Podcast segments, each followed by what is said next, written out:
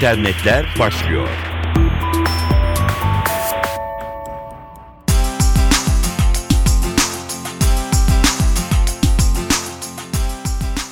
Merhaba, sanal alemden gelişmelerle karşınızdayız. Mikrofonda Dilara Eldaş.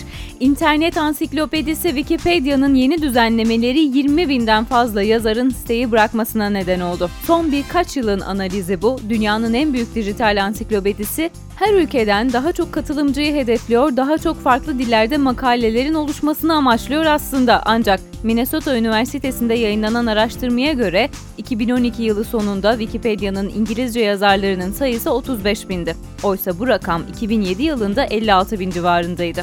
Araştırmacılar %37,5'luk gerilemeyi yeni düzenlemelerin getirilmesine bağlıyor. Kalite kontrol için kısıtlayıcı önlemler ve yeni girdilerin denetimi için belirli süreçlerin getirilmesinin yeni yazarların sitede çok fazla kalmamasına yol açtığı belirtiliyor.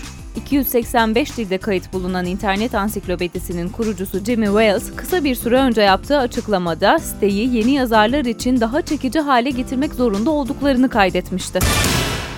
Sosyal medyanın popüler yer bildirim uygulaması Foursquare'e yeni bir özellik geldi. Bundan böyle diğer kullanıcılar Foursquare'de sizin arkadaşınız olmasalar bile bildirimlerinizi beğenebilecekler. Örneğin Twitter ve Facebook'ta paylaştığınız çekinleri gören ama Foursquare'de arkadaşınız olmayan kişiler buradan Foursquare'e yönlendirilerek etkileşimde bulunabilecekler. Check-inleriniz beğenildiğinde bildirimler aracılığıyla size aktarılıyor ve kimin beğendiğini hemen görebiliyorsunuz. Ayrıca dilerseniz bildirimlerin gelmesini de ayarlar bölümünden kapatabiliyorsunuz. Check-inlere yorum yazmak ve Foursquare profilinizdeki son check-inlerinizi görme özellikleri ise eskiden olduğu gibi sadece Foursquare arkadaşlarınıza açık olmaya devam ediyor. Sosyal ağlarla entegrasyon kapsamında yapılmış bu hamle Aralık ayında eklenilen diğer bir özelliğin devamı. Yeni özellik sayesinde Facebook arkadaşlarınızın Foursquare üzerinden mekanı beğenmesi veya mekana yorum bırakması da keşfet ekranına etki etmeye başlamıştı. Bu özellikle kullanıcıların değerlendirme için daha fazla öneri almaları sağlanıyor. Amerika Birleşik Devletleri'nde yılbaşı günü cep telefonunu çaldıran Nadam Nirenberg, telefondaki arkadaşlık uygulamasının izini sürerek hırsızı yakaladı. New York kentinde yaşayan Nirenberg, yılbaşı günü cep telefonunu takside unuttu. Telefonundan ümidi kestiği sırada ise e-posta kutusuna düşen bir mesaj Nirenberg için adeta yılbaşı hediyesinden değerli oldu. CBS televizyonunun haberine göre 27 yaşındaki müzisyenin cep telefonundaki arkadaşlık uygulamasını kullanmaya başladıktan hemen sonra Nirenberg'in e-posta kutusuna bilgilendirme mesajı düştü. Cep telefonunu çalan kişinin bu uygulama aracılığıyla kadınlarla konuştuğunu fark eden Nirenberg, hırsıza kadın kimliğinde mesaj atarak buluşmak istediğini söyledi. Brooklyn'deki bir dairede hırsızla buluşan müzisyen, onun yanında götürdüğü çekiçle korkutarak cep telefonunu geri aldı.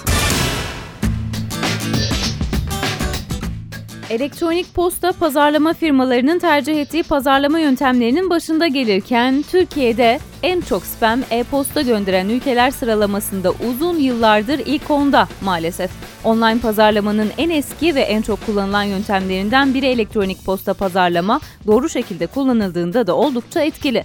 Ancak e-posta sahiplerinin bu pazarlamacıları her an kara listeye alması da söz konusu ve bu konuda kullanıcılar elbette çok haklı. Bunun önüne geçmek için birkaç öneri var. Bakın biz kullanıcıların dikkatini çekmek için neler öneriliyor. Dijital pazarlamacılarının e-postalarında mutlaka metin de bulunmalı. Sadece görsellerden oluşan bir e-posta spam olarak algılanma olasılığını yüksek kılar. Mailin konu bölümünde uzun cümleler olmamalı. Bu da bir spam algısına yol açabilir. Abonelikten ayrı seçeneği görünür olmalı. Görselin ne kadar yer kapladığı da önemli. Çok büyük boyutlu görseller mesajı e-posta sunucuları tarafından otomatik olarak spam klasörüne gönderebilir. Mesajınızı e-postanın gövdesinde vermeye, ekli dosya göndermemeye özen gösterin. Ekinde dosya bulunan e-postaların hem boyutu artar hem de spam olarak işaretlenme olasılıkları yükselir. MSN Messenger 15 Mart'ta kapanıyor. Bu tarihten itibaren Microsoft kullanıcısı Skype'a yönlendirilecek.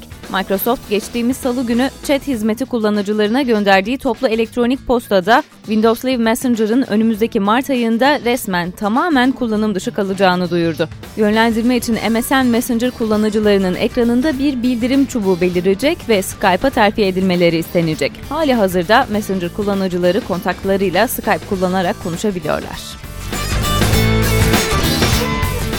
Gelişmelerle güncellendiniz. Ulaşabileceğiniz Twitter adresleri NTV Radyo ve Dilara Eldaş. Hoşçakalın.